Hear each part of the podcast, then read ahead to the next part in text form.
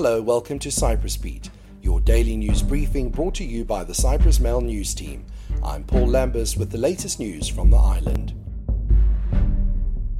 A doctors and nurses strike at all state hospitals will go ahead today after an 11th hour meeting between the State Health Services Organization, OKYPY, and trade union representatives failed to reach agreement. The unions released a joint statement on Tuesday afternoon confirming that all employees of OKYPY will engage in an eight hour strike between 7 a.m. and 3 p.m. Speaking after the meeting, BEO trade union representative Nikos Grigoriou described OKYPY's last minute offer as reheated food and a variation of the same proposal they have been making for the last few years. This cannot be tolerated and they know it, he added. He said this meeting was organized by OKYPY as a PR stunt. OKYPY again called on the unions to suspend the strike, underlining its commitment to conclude a collective agreement within the framework of legislation and regulations that govern it. They said they would operate with skeleton staff and was rescheduling appointments that would be affected by the strike.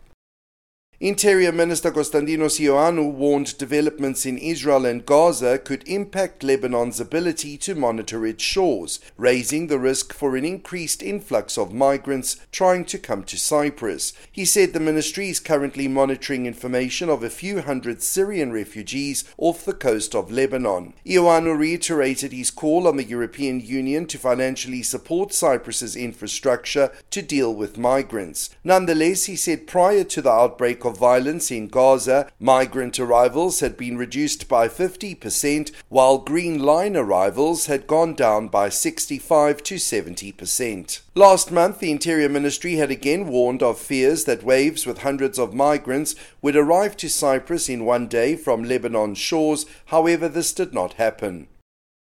The government announced its plan to tackle the housing problem as it said that 77 million euros will be spent over the next five years. Some people will be eligible for tens of thousands of euros in assistance for securing housing. Interior Minister Constantinos Ioannou said the measures will help the middle class and are focused on the young. Beyond just increasing the housing stock available, there will be houses and apartments available at prices to rent or buy which are not prohibitive, the minister said He added that incentives will also be offered to improve the current housing stock under the Renovate Rent scheme, with the hopes that properties which are not being fully utilized will once again be on the market. Other incentives to boost the availability of affordable housing are to be offered under the Built to Rent plan. Ioannou said that this will be valid for private properties with a review of the permit granting process to speed up development.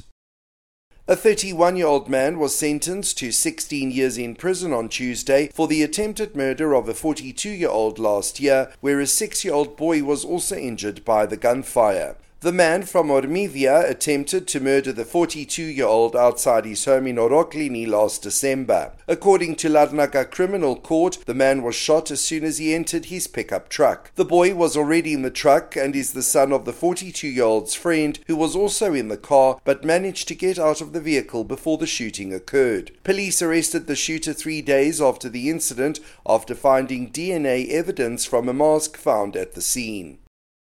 And finally, consternation was caused at the Nicosia General Hospital when a patient on oxygen lit up a cigarette and inadvertently set himself on fire. The patient was being treated in the operating room and while receiving oxygen, he lit a cigarette, State Health Services spokesman Charalambos Charilaou told the CYBC. Nurses immediately noticed the incident and rushed to shut off the oxygen and put out the fire, while the patient sustained minor burns to his face and neck. The patient has been intubated and is in the burns intensive care unit of the Nicosia General Hospital due to smoke inhalation, Charilaou said. The man had initially been admitted to hospital for pulmonary problems, the spokesman added.